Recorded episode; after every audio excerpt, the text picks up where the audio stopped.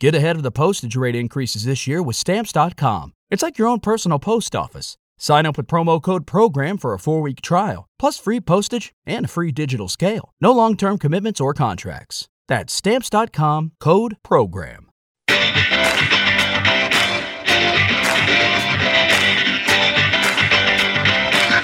Coming up on The Rub. Duroc is a breed that used to be used a lot. That's why a lot of people say after they taste our product, it's like, that's how pork used to taste. Now there's, um, you know, the large genetic companies have came into the business and, and they're using lines that are leaner, you know, for less back fat. Uh, and because the packers are wanting animals that had less fat because meat was worth more than what the fat was. And I don't, I don't know if you remember, Jimmy, but I, I've got pictures of RO boxes, and these are not things of beauty. what are you talking? They are oh, ma- they are oh, masterpieces. Come on you, now. you need to share. Will I need to see these? Oh, and, and we got a couple calls on them that I, now I see them, and not only it doesn't know how we've evolved and changed and improved, but how everybody else has. Jimmy is trying to shift this show away from barbecue and more about swimming in the pool here, being the we're- heat of summer. We're going to go for we're, from barbecue outdoor cooking to barbecue outdoor cooking and playing in the And pool. swimming. well, my golden parachute is I keep the cooler full of beer, so even if the food's terrible, the beer's always cold. So I've always got Yeah. at least some sort of distraction where people aren't complaining about the food. But I think that that's going to help me step up the game a whole lot. Yeah. From the backyard to competition cooking, this is a show about barbecue, grilling, recipes, and more. This is The Rub. And now from Memphis Barbecue Supply, here's Jimmy Shotwell. This is the show that's all about barbecue, grilling, and competition cooking. I'm alongside Forrest Goodman from the studios of 600 WREC and 92.1 FM here in Memphis, Tennessee. Coming up, you hear us mention quite often Compart Duroc pork. What is it? Who's behind it? Jim Compart joins us along with Will Hampton on the social media craze that's driving outdoor grilling. And Tim Van Horn from Mornings right here on WREC stops by because he has a question or two about his new grill. But Jimmy, before we get started, there's a new restaurant in New York City that focuses on Wagyu beef sandwiches. Now, I'd never heard of Wagyu beef until you and I started hanging out, and I know you're a fan. Now, the name of this restaurant is called Don Wagyu. It's a five minute walk from Wall Street. The cheapest made sandwich on the menu is from a hybrid Japanese American cow and sets you back 25 bucks. Probably not bad for New York City, right? The highest though is made specifically from cows sourced from a single Japanese farm, and it, my friend, 185 bucks. I want to know how big these burgers are. I mean, for 185 bucks, I mean, if it's true Wagyu, I mean, I just wonder how big those burgers are. Because you're right, these are New York prices. Yeah. where a bottle of water probably costs you five bucks, and a, and a That's why I thought 25 wasn't bad for that one sandwich. Yeah, I mean, it is New York prices. But let me say this Wagyu, when you're getting into the high end breeds of that prime and higher kind of grade of beef, can get expensive. Standard brisket's going to cost you about 40 bucks around here. If you go to Costco and they have the prime briskets on sale, Yeah. uh, somewhere between 50 and $75. You go online and get uh, Snake River Farms American Wagyu Gold, which is their high end Wagyu. That brisket can set you back 175 to $200 for a 18 pound brisket. Now, what's the Wagyu you have cooked before? That's that's the, The brisket? Snake, yeah, Snake River Farms brisket. That's what I usually cook for barbecue contests. At home, it's just about eating good. At a barbecue contest, I want to win money, uh, so I'm going to try to cook the best possible quality meat I can get. If it's going to cost me two hundred dollars to cook this brisket, but I have a chance of winning fifteen hundred dollars, Mm-hmm. then I'm going to do that. But I'm seeing a lot of folks now really just taking a nice, good prime brisket. That's about seventy five bucks. Yeah. and doing very well with them. Would you spend $185 on a Wagyu sandwich? Uh, mm, okay, hopefully my wife is not listening. I may have to do it uh-huh. once just to say I did it. But I mean, th- this New York where they have the gold leaf covered chicken wings up there. Right, I've seen right. that. Some other really, really high end that, yeah, you look at it maybe once, you do it. Look, if you do spend that much on the sandwich, don't expense it to the show, okay? Whoa, we've got an expense report? No. Yeah, that's what I thought. You have heard us a lot on this show reference Compart Duroc Hogs, a favorite of many of the big names in competition cooking. This year alone, six of the top 10 teams at Memphis in May World Championship Cooking Contest were using pork from this man, Jim Compart of Compart Family Farms, a name synonymous with quality hogs. Well, it uh, started many years ago. It, uh, you know, basically uh, we're the third generation. The fourth generation is just joining the operation, buying into the operation, and uh, you know, my grandfather and my dad they uh, they had some Durocs, you know, and uh, my my father when he got involved with 4-H, he uh, you know wanted to raise purebred Durocs rather than just using them for crossbred pr- production and. Uh, and so that's kind of how it all started. He started with uh, purebred Durocs, the 4-H project. My mother, uh, she actually uh, they met in 4-H, and she was showing hogs at the state fair is where they met, and so um, you know they from that they went on and continued to uh, raise Durocs that were you know performance tested, and we tested the animals uh, you know to find the very best animals for performance and uh, and you know for uh, cost of production you know, back in the in the '60s and early '70s. For, for, folks out there who don't know, we've mentioned Duroc quite a bit in the show, talking about the heritage hogs. Kind of break it down for folks. What is the difference between your Duroc hogs and what's so special about them versus what they normally get just in the regular grocery store that's not labeled anything? Well, Duroc is a breed of hogs, um, just like Angus is a breed of cattle. So there's basically eight major breeds in the United States that are purebred. Duroc is a breed that used to be used a lot. That's why a lot of people say after they taste our product, it's like, that's how pork used to taste. The reason being is uh, now there's um, you know the large genetic companies have came into the business and and they're using lines that are leaner, you know, for less back fat, uh, and because the packers were wanting animals that had less fat because meat was worth more than what the fat was. But uh, so what they did is they basically bred the marbling and the meat quality right out of the animal back in the in the 80s and and 90s, and then they needed to inject and marinate to try to get some moisture and some juice back in. Where the Duroc, um, you know, it has it's naturally marbled, and with our genetic and breeding and selection program, where we actually ultrasound the animals to find the most marbling you know, in the animals themselves, we can actually see the marbling in the pork chop, and uh, we select the animals that got the most marbling, and that's basically what we've done is created a line. Um, not only is it Duroc, but that we've done extensive testing for the last 25 years to maximize the, the marbling and the meat quality and and the flavor and the taste.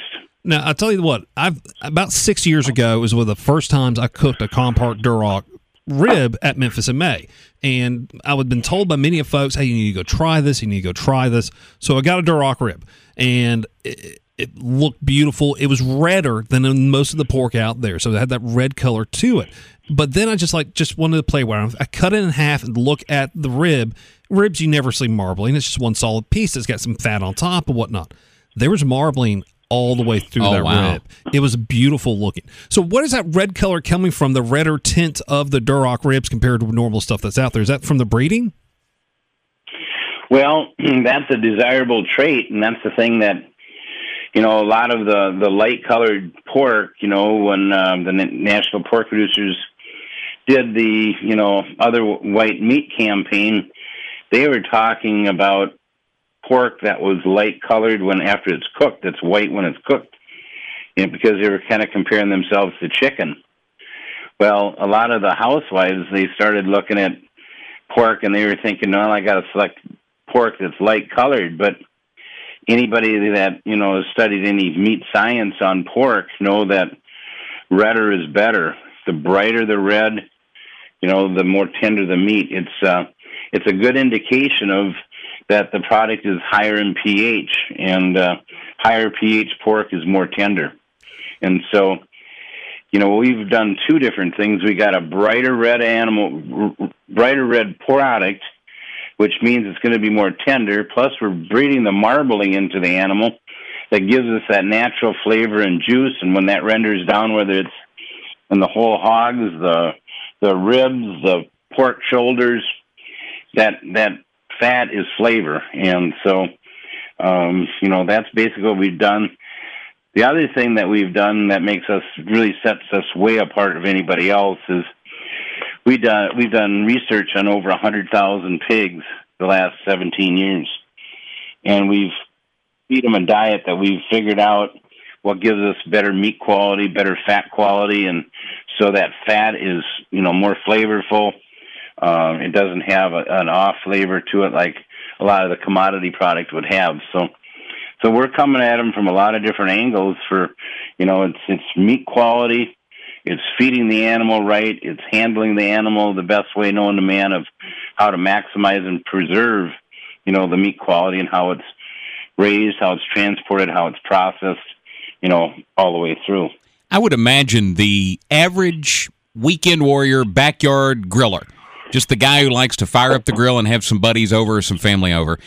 I would imagine they have no idea the science that goes in behind this in making this meat better than the next. I find it quite fascinating. Well, you know, I'm sure that's exactly uh, right. You know, there's a lot of people think a rib is a rib or a pork shoulder is a pork shoulder, and you know, it's uh, it's you know when these guys are barbecuing, it's like going to a race. You know, you want to make sure you're you got the most consistent product you could have. You don't need to have something that's you know not going to be dependable.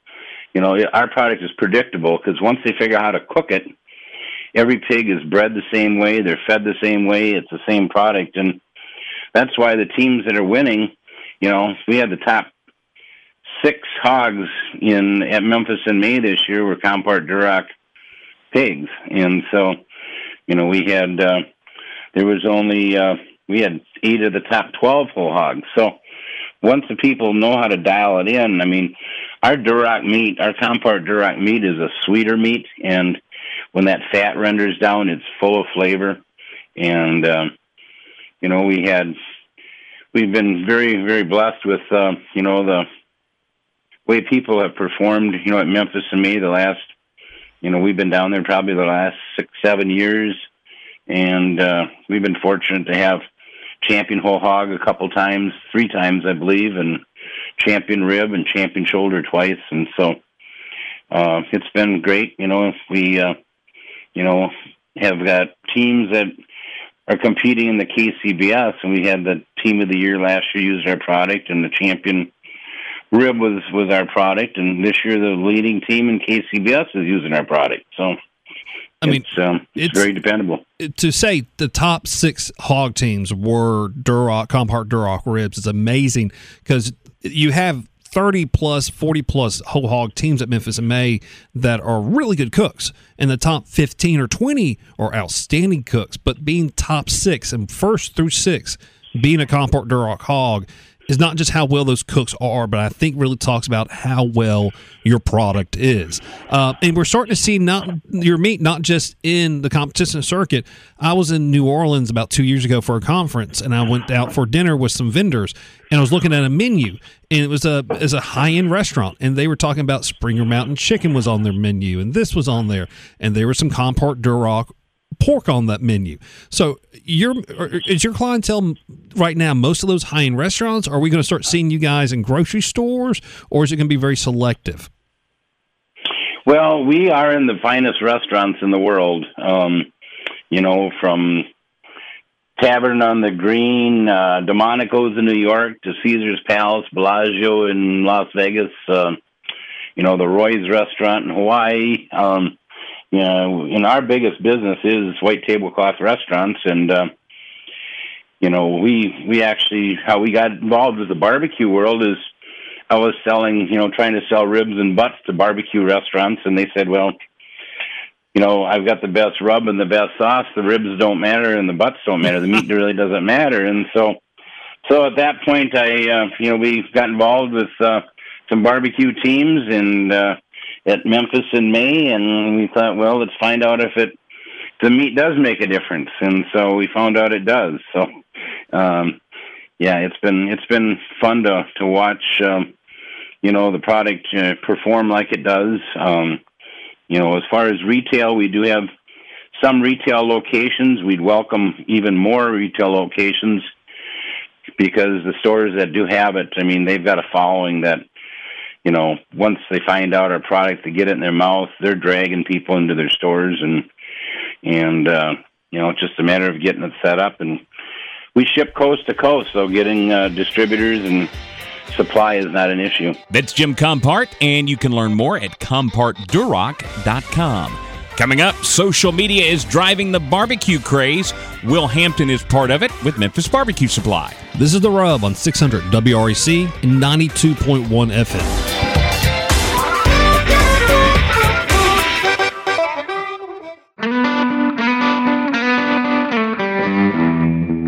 This is The Rub.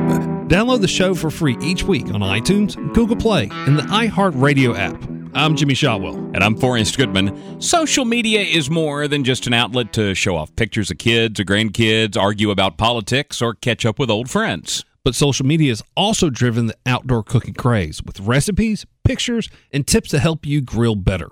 Will Hampton is at the front of social media trends and even handles it for my business for Memphis Barbecue Supply. Honestly, with the social media from Memphis Barbecue Supply, without social media, we wouldn't be where we are right now. Uh, you know, just on Facebook, the nearly 8,000 followers and then, you know, other thousands of people that see it. It's just so key and so important. Instagram has blown up even more over the last couple of years. It's so much more important to have your information there. And now we've discovered with all the teams that shop with us, so many of them have their own Instagrams and Facebooks and are putting their competition boxes out there, their test runs, their just weekly recipes. That there's so much information that that they're sharing that then we can turn around and share uh, with with the people that follow us. Um, Yeah. There's constantly constantly discovering new new recipes or new trends, uh, whether it's grill styles, new different different types of woods, uh, new things to put on their ribs, or how they're cooking their briskets. Just it's a world of all new information that just a few years ago, you know, you had to hunt and find, and it was you know it wasn't just there to you know to share with everybody. I remember 10, maybe 15 years ago, you and I sitting at the old house when we were roommates trying to start doing barbecue, figuring out how to build these boxes. We didn't have this to go to. There was a, a Oh, absolutely. there was a message group that uh, the forum that you were part of that showed you some, but now you've actually got groups in Facebook of how to build blind boxes for competition. Oh competition. yeah, and how the and I think due to that leads to a there's a constant evolution of uh, of the change in the style of boxes. You know what we used ten years ago is not what we used five years ago. Is what what not we used last year. Uh, you know, if you're cooking at Memphis in May or a KCBS event, it's constantly evolving, and, and now you can keep up with those trends. And before you, all of a sudden, you're at a contest, and you can tell you're so far behind everybody else. And I don't, I don't know if you remember, Jimmy, but I, I've got pictures of RO boxes, and these are not things of beauty. What are you talking? They are Oh, ma- they are masterpieces. Come on you, now. you need to share. Will I need to see these? oh, these there were some that, and, and we got a couple of calls on them that I, now I see them, and uh, not only it doesn't show how we've evolved and changed and improved, but how everybody else has. But there was some some very uh, interesting ways to get meat in the box for a judge. That's for sure. You know, Will, and you, you look at the obvious ones Twitter, Facebook, Instagram, places like that. But I also look at other areas in social media that barbecue communication, grilling communication has grown. Look, this show started as a podcast. The Rub started as a podcast and getting in touch with people and still lives up to that along with being on the radio. I look at what Malcolm Reed has done with his YouTube channel to where you don't have to be a competition cooker. You can be a backyard griller and watch some of Malcolm's videos and learn a whole lot.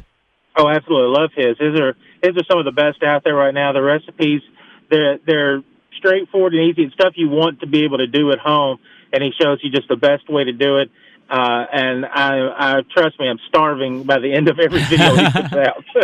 Well, I, I followed him last year with some advice from Jimmy, and then I get home and, and I followed it like step by step and trying to. The brisket has always a good brisket has always been elusive for me when I'm cooking it on the grill. And uh, between Jimmy's advice and following Malcolm Reed, it turned out pretty good. So it there can help go. the backyard hack. Oh, absolutely. Absolutely. Between uh, Malcolm or a meathead at AmazingRibs.com, those guys, if you follow those, anybody can can learn to do it. It's and it's not it's not always the most complicated stuff. There's simple steps, but you just got to do them you know, right or in the right order. And, and these are the guys that know what they're, and they're sharing it. That's what's fantastic. They're not trying to keep it to themselves for competitions or, or restaurants or whatever. It's there for everybody to consume. That's one of the great things about the barbecue community, uh, is it's people want to share this information so everybody can enjoy this incredible food and not just have to hope to, you know, to get a sample from somebody at some event. Uh, you know, that's why that's why at Memphis Barbecue Supply we want to offer all these for the free classes we do. We don't make anything off of them. We don't, you know, sell admission to them, and we, you know, most of them are streamed online where people can watch them for free. It's information that we have that we want to share. That's the great. That's the that's the point of social media is to share information, yep. uh, and we don't, you know, there, we, there's no secrets with us. Uh, and and most of the guys uh, that that Jimmy knows and, and has gotten his information from over the years and learned, they're the same way. They want to share it for the good of everybody that's in this community. Yeah, we answer questions every week on Twitter here on the show. Jimmy shares a recipe on the show. Uh, as you mentioned, the free classes that he does. I mean, that's the neat thing about the barbecue community is they're wanting to grow and keep this momentum alive that we've seen over the last few years. Absolutely. Now you you get what, you get to see on our Facebook page. You get the p- people ask us questions all the time and whatnot. I, I've got to ask you some of the questions we get because you handle a lot of them. I handle some, but you handle ninety percent of them. You get some outrageous questions on there, do you not? so you know, sometimes we get some that are uh, a little more surprising. Uh, a lot of it's the straightforward stuff. Hey, do you carry this product, or how much is this? And that's that's great. Any any little simple thing is fine. Uh, we'll get occasionally oddly specific question of, hey, how do I cut cook this weird little piece of seafood and can I use alder wood or you know can I use the things that we're not especially non-regional because you know we're in the south so everything is kind of in its own little bubble here but it's very different whether it's Texas or California or, or wherever and or we've got a significant amount of followers from Europe people that have come to Memphis in May and learn about us and they follow us and we'll get questions from overseas and finally we're kind of sometimes at the throw of our hands like I don't know. yeah. Um, whereas better you say I don't know than try to make up something. I mean that's uh, that's the absolutely. worst thing. The, the, great thing, hey, social media. I just go on the internet. and Google's a wonderful thing. Google is your friend, definitely, definitely. so let's kind of back up a little bit you and I got we're we're friends in college. We're roommates for a while after college, um, and we started cooking. But the really was tailgating that we got really got oh, going on. Um, so let me ask you, favorite tailgating food? Just go ahead. What was your favorite thing we've always cooked, or that you cooked? Um, well, the most famous in our group, Jimmy, you know as little as I do, is chicken cheese bread. Chicken cheese bread, yes, sir. I mean, I, we got more requests for that every week. It just had to be on the menu. Um, but I, I mean, for me, I like for tailgating. I like things that are easily handled. I don't like a, a plate full of food uh, that you know because usually walking around socializing, drinking hand. I like things you can just kind of grab and go. That's why uh, the bacon wrap meat meatballs, moink balls are one of my favorite things. They were they were quick and easy, and by God, they were delicious. They were delicious, and ninety percent of the time, you were one that handled that. You were one that took care of making those and wrapping them in bacon, uh, while I was out making another beverage or doing whatever I was doing. As long as we could wrap it in bacon, we were good to go. yeah. Everything's better with bacon, Will. Absolutely. Um, so, but yeah, tail, tailgating was definitely definitely key, and that's you know we we have classes that still deal with tailgating. Uh, good recipes there, trying to make that easier because you know, I remember when Jimmy and I first started tailgating in the old Highland Hundred Live. I mean, I felt like we packed for three days just trying to get out there. Mm-hmm. We took everything under the sun, and we finally realized we were making this way too hard on ourselves. And so, Mean, it would take us forever to get home. We'd be unpacking by next Tuesday, and then have to turn around and put it all back in the truck again. Right. So it was very all right. What can we do to make this easier and small? And do we need that? I don't know. Let's leave it at home uh, and I, we learned that, and it translated to cooking a barbecue contest too. And I, that's a big piece of advice I'd give to people: keep it simple. Stupid. Do you really need that? Are you actually going to use that? Because you're right. I mean, we were packing. I would get home on Thursday and start packing stuff to get ready for Saturday to go out there and tailgate Friday night and Saturday. And yeah, we would pack everything up Saturday, come home. I would finish unpacking everything from the tailgate Monday morning so I could leave Monday morning to get right. out of town again. But you do have to create your checklist because there's nothing worse than getting out there and going, oh, I forgot the aluminum foil Or oh, I forgot this. So I guess what being a little detailed oriented at the beginning can save you a lot of headaches down the road. Yeah, organization is key, and Jimmy was Jimmy loves lists, uh, lists for everything. I've noticed Lists that. Excel. Excel spreadsheets. Uh, he's keeping Microsoft alive. Yes, I was keeping Excel spreadsheets alive there. The Windows 95 was my friend for a long time. But uh, But but you're right, for The organization to have it. Otherwise, you spend all the time going back to the store. That's what we recommend. Put your box together. Have you a second roll of aluminum foil, not your home foil. You know, not your. Uh, you have a different set of tongs. Things where you can just grab one box, throw it in the truck, and go, and not having to pull everything out of the kitchen and put it back. we were roommates. I got you involved. You got me involved. We both got involved in tailgating and then competition cooking. Um, and then unfortunately, we well we both got married, but we moved apart. You're now in Florida. Uh, is still in the restaurant business, still handling and talking about food nearly every day. So, what down there in Florida is so much different food wise? Are you seeing down there versus here in Memphis? I know barbecues versus seafood, but is there something down there that just kind of blew your mind away, like donuts or something that just kind of jumped out at you? Uh, we do have there is a great donut place down here, but it's not Gibson's. Uh, unfortunately, they're good, but it doesn't compare. Nothing. I mean, you know, being a being a guy from Memphis, there's nothing that quite compares to the great place in Memphis, especially with the renaissance of the current food scene in Memphis. But obviously, the seafood down here is fantastic. Uh, you know, most of it's fried or grilled, uh, and you can get it anywhere. You can buy it fresh. Um, I was just I always assumed, hey, you move to Florida and you get cheap seafood. That is not the case. That's it's right. Still expensive. Um, even when you go cook it at home, you're still going to pay fifteen bucks a pound for shrimp. But uh, you know, and we do have barbecue down here. Um, uh, we found some that is that that's that I would consider good. Uh, you know, it's not there's not necessarily Memphis style. It's uh, a little more Alabama style. We've got a place that's near where I live that does uh, does a Texas style. Everything is basically salt with a lot of black pepper, but they do a fantastic job. They've got two giant Lang smokers sitting out front that are just rolling smoke all day, and they really know what they're doing. Um, and there's several of those. There, we got a couple of uh, barbecue shacks. You know, you always trust if some place is not much more than a little lean-to cooking barbecue. That's the place I want to go eat at. That's right. And we've got a couple of those that th- these guys really they do know what they're doing. It's a little different, but different's good. Uh, you know, I'm not locked in on everything's got to be exact Memphis style. I love uh, you know trying other styles of barbecue, and it's just fine with me. If you've got it low and slow with some smoke on it, I'm happy. Yeah, I was in uh, North Carolina last week, Will, and uh, I went to a, a- barbecue place, and I almost felt like I was cheating on Memphis going to a barbecue place in in the Carolinas. And I, I tell you, the best thing I had outside of having it in Texas several years ago, it may have been some of the best restaurant brisket I ever had in Murphy, North Carolina. Uh, and that's a long way from home for brisket. Th- that is a long way and not what I was expecting. Barbecue, don't get me wrong, barbecue was good, everything else was good, the smoked chicken, but the the brisket I thought was outstanding. There's been many of cooks that we've done. Some that we probably should not have done. Probably some that we why did we do that, and some that we just wanted to go out and do. There's one that comes out in mind. Uh, it was at Tiger Lane, the old Highland Hundred lot. It was the Highland Hundred cook off. That you and I we go out there. We have fun on Friday night with our friends and family. We go back to the the house and we get a phone call in the middle of the night from one of our friends who works at FedEx. Like, uh, yeah, dude, just got a phone call. Your tents and everything are blown down at the barbecue contest. Oh, So- Uh, that was yeah that that one that was a nightmare that day. We weren't the only ones. Tent just tent city everywhere. So They just went everywhere. So that one in my mind is one of the hardest ones we've challenge wise we've done cooking. Of course, we won first place ribs on that one, but oh, of course. of course, everybody else was blown away. But uh, literally, uh, for you, what was one of the most challenging cooks that we've probably done over the years? I tell you, uh, and it was nearly this every year. The most challenging for me was always out at the Variety Club.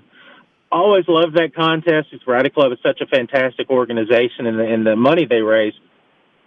But for those years we were competing, this was you'll remember. I mean, eighty or ninety teams. It was a giant contest out in the field off Sycamore View in the you know in early June, you know basically this time of year, and it couldn't be more miserable. You know, you're looking at 93 degrees in the shade, humidity, you know, Memphis heat, and it was, you know, cooking in that is a struggle. It takes a toll on you. There's hardly anywhere to go to get. You're just trying to get fans, anything, air moving, and then you're, you know, standing over a 225 degree fire, tending things, and, and the work it took. Those were very challenging contests uh, for us. The, the load in, load out. it would take a lot out of you, and you're doing it for several days. Uh, you know, and trying to put out. And it was a KCBS, so you had all four meats. We were doing the ancillaries the night before. Those were a lot of fun, and I love cooking. You know, there, but man, those were by, by Sunday night getting home was just completely spent. That's why that year that I was out there, Will, with you and Jimmy, and we were doing that. That's why I made sure to volunteer to do the the box turn ins because you got to go inside to the air conditioning because Right. it was so miserably hot. hmm I could go in there and Yeah. linger. Yeah, I remember one year they did the awards inside, and that was the that was the best year ever. Everybody was a winner. Awards around the parking lot. Uh, it was, but those are fun. But man, those were doing them that time of year. I don't know how the guys, you know, that cook competitively, you know, professionally, can be cooking in the South every every weekend, you know, throughout the summer. I know a lot of them have the nice rigs and air conditioning, but I was about to say, dude. I, I, remember we had a couple. We had a couple of pop up tents and some fans and anything we throw them back of the pickup truck. Nowadays, these guys have got eighteen foot trailers that enclose with a with a with air conditioning going on and room to put everybody on couches and TVs. Generators. yeah. and, and, and then the back is, is a semi-enclosed area for the pit back there. So even if it's raining, you can step out there, check on your grill, and you don't get wet. So yeah, dude, you gotta remember, Will, we were we yeah, I think there I think there were a few luxuries we were missing back then. yeah, we we were seeing a lot of bull pull into the parking lot for for the Variety Club. In a motorhome, we're all going, "Oh, son of a gun! He's got a motorhome with air conditioning," and we're just like, "But this is us directly out of college. This Yeah. is we were just out of college, just getting our first careers and going." Um, and- and- but it was fun. Those were the years that I loved being. I love my wife. I'm not saying I'd love to be single, but when we were single, we were out there grilling out nearly every single weekend, and there were some interesting things we threw on the smoker and grill at our house when we were t- living together. Whatever whatever we could find. We were willing to try. You're right. It was just us, or you know, whatever friends wanted to come over and share a drink and see what came off the grill. I think Run to you know, run to the Kroger, the you know, the Charlie's or somebody, and just just see what we could get. one of my favorite cooks was probably one Easter uh, one year because none of us could go home uh, to visit our families. We all had to go work, so we all stayed in town. We threw, threw a little Easter party at uh, our our house. Leg of lamb, and this is the first time I ever did leg of lamb. And a leg of lamb, it turned out perfect. What else? We had some pork loin going on. Uh, Yeah, gi- giant full pork loins, 'cause- and nothing prettier than full pork loin uh, on the smoker. But yeah, those legs of lamb were fantastic, and every side. I mean, it was we had quite the spread. That's Will Hampton. Coming up, Tim Van Horn does mornings on 600 WREC at 92.1 FM. And he needs some advice. This is the show recognized by the MBBQA with its award of excellence. This is The Rub on 600 WREC and 92.1 FM.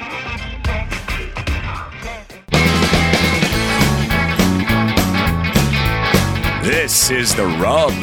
Welcome back. I'm Jimmy Shotwell. And I'm Forrest Goodman.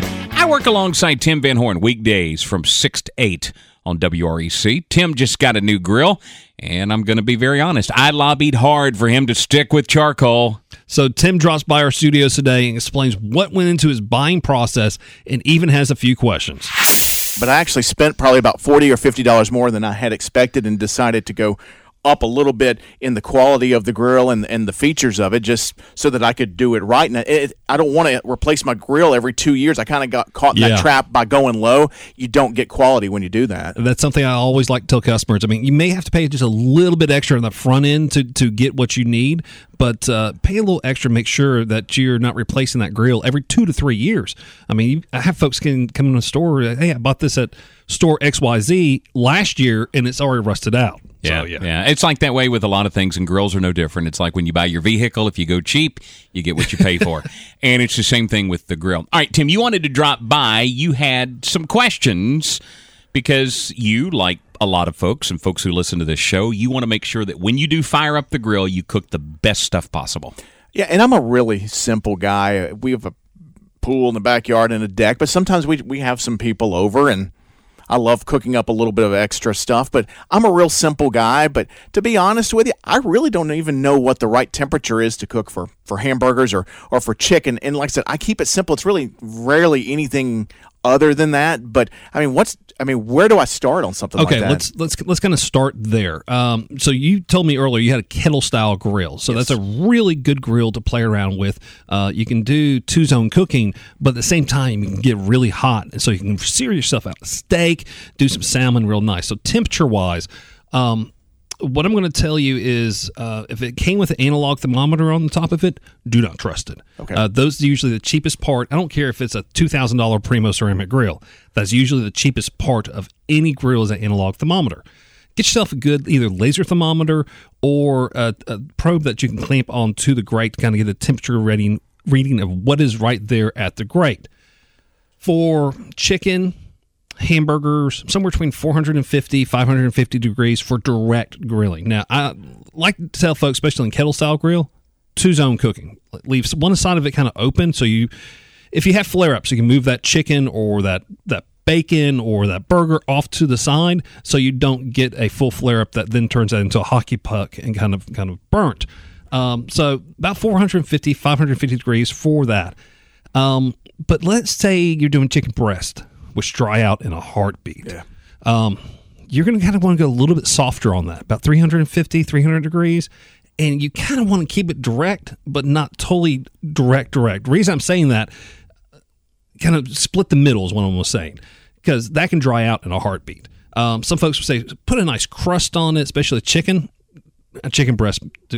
It's going to gotta be very careful with that. If not, it's going to dry up. So undercook that just a hair, because it's going to rest. It's going to continue cooking while it sits there and rests. So, You know, Forrest and I uh, on our on our weekday show, we make it no secret that we love bacon.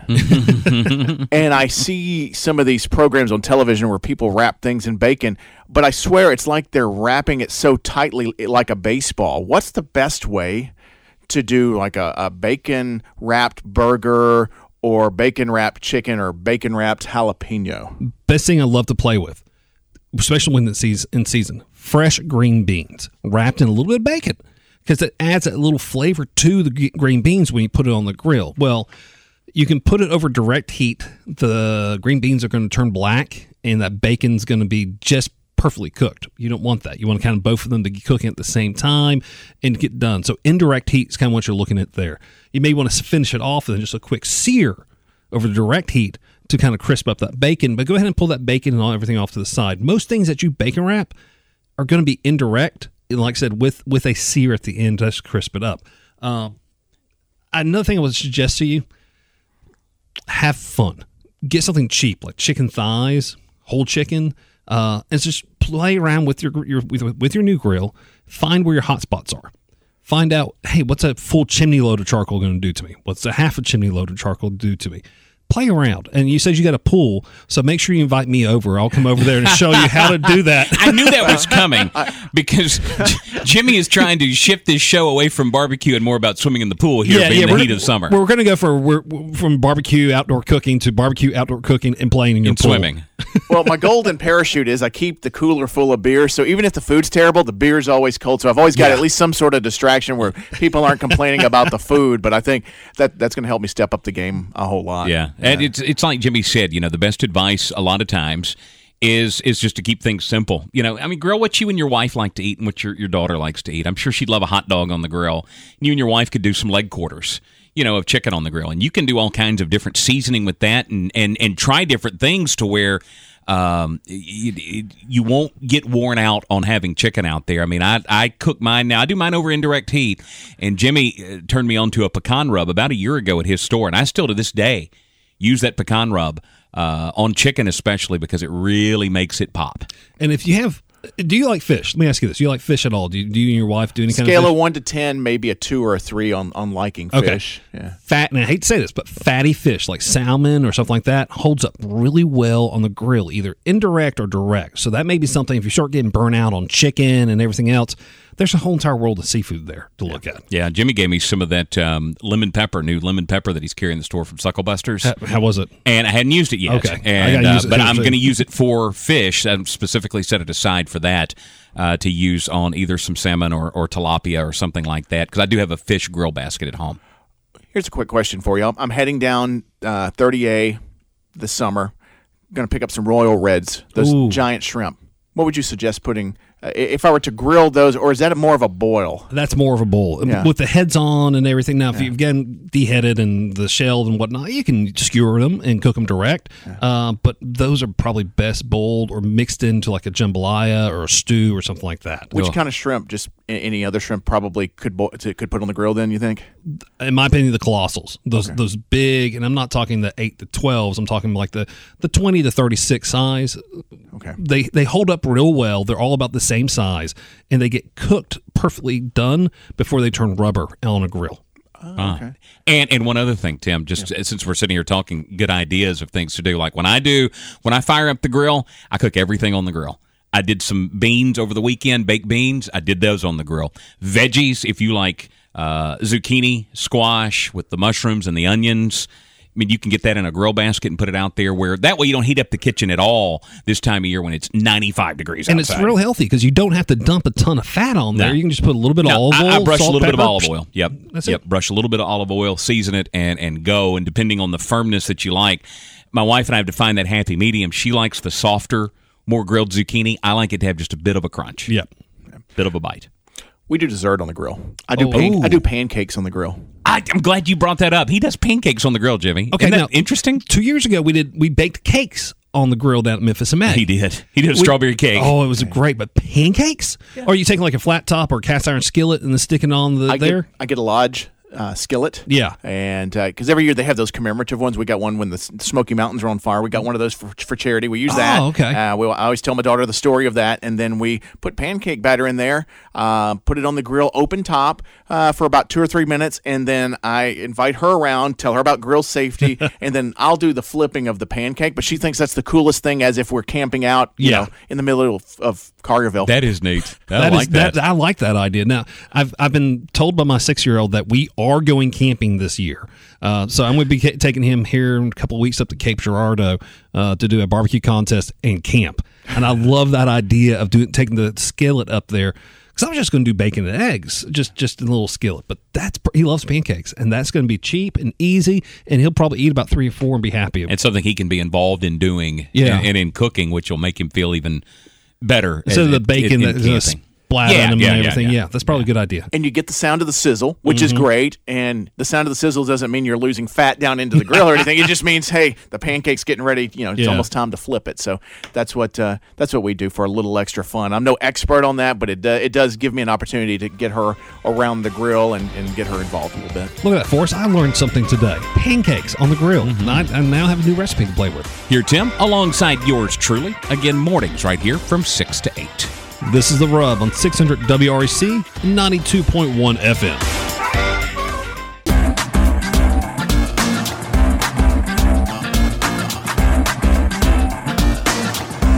This is the rub. Welcome back. Alongside Forrest Goodman, I'm Jimmy Shotwell. It's time for our question of the week, and as always, it comes from Twitter, and you could submit your questions there at the Rub Podcast. Steve writes, Jimmy, what's the most exotic thing you've ever put on the grill? Oh, wow. Mm. Yeah. Exotic thing put on the grill. I mean, I've done I've done some weird, not weird. I've done your typical deer backstrap, Okay. venison. I've All done right. typical. I've done some elk. Uh, this year we did rabbit at Memphis in May. You did? So uh, we've done some interesting thing like that. I think probably the most exotic thing probably did was alligator. Uh, I smoked some alligator once upon a time and made a alligator piquant. Uh, after smoking the alligator, they were tossing the sauce and finished cooking all that.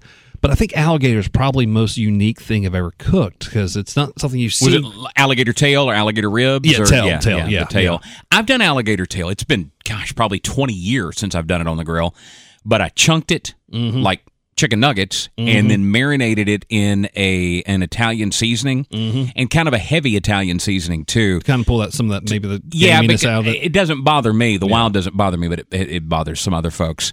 And put it on the grill, and it turned out excellent. It turned out really good. I did some alligator ribs one time on the grill, and I was not that happy with Okay. it at all. It may have been me more than the. I just didn't care for the meat that much, and it may Mm-hmm. have been more my cooking.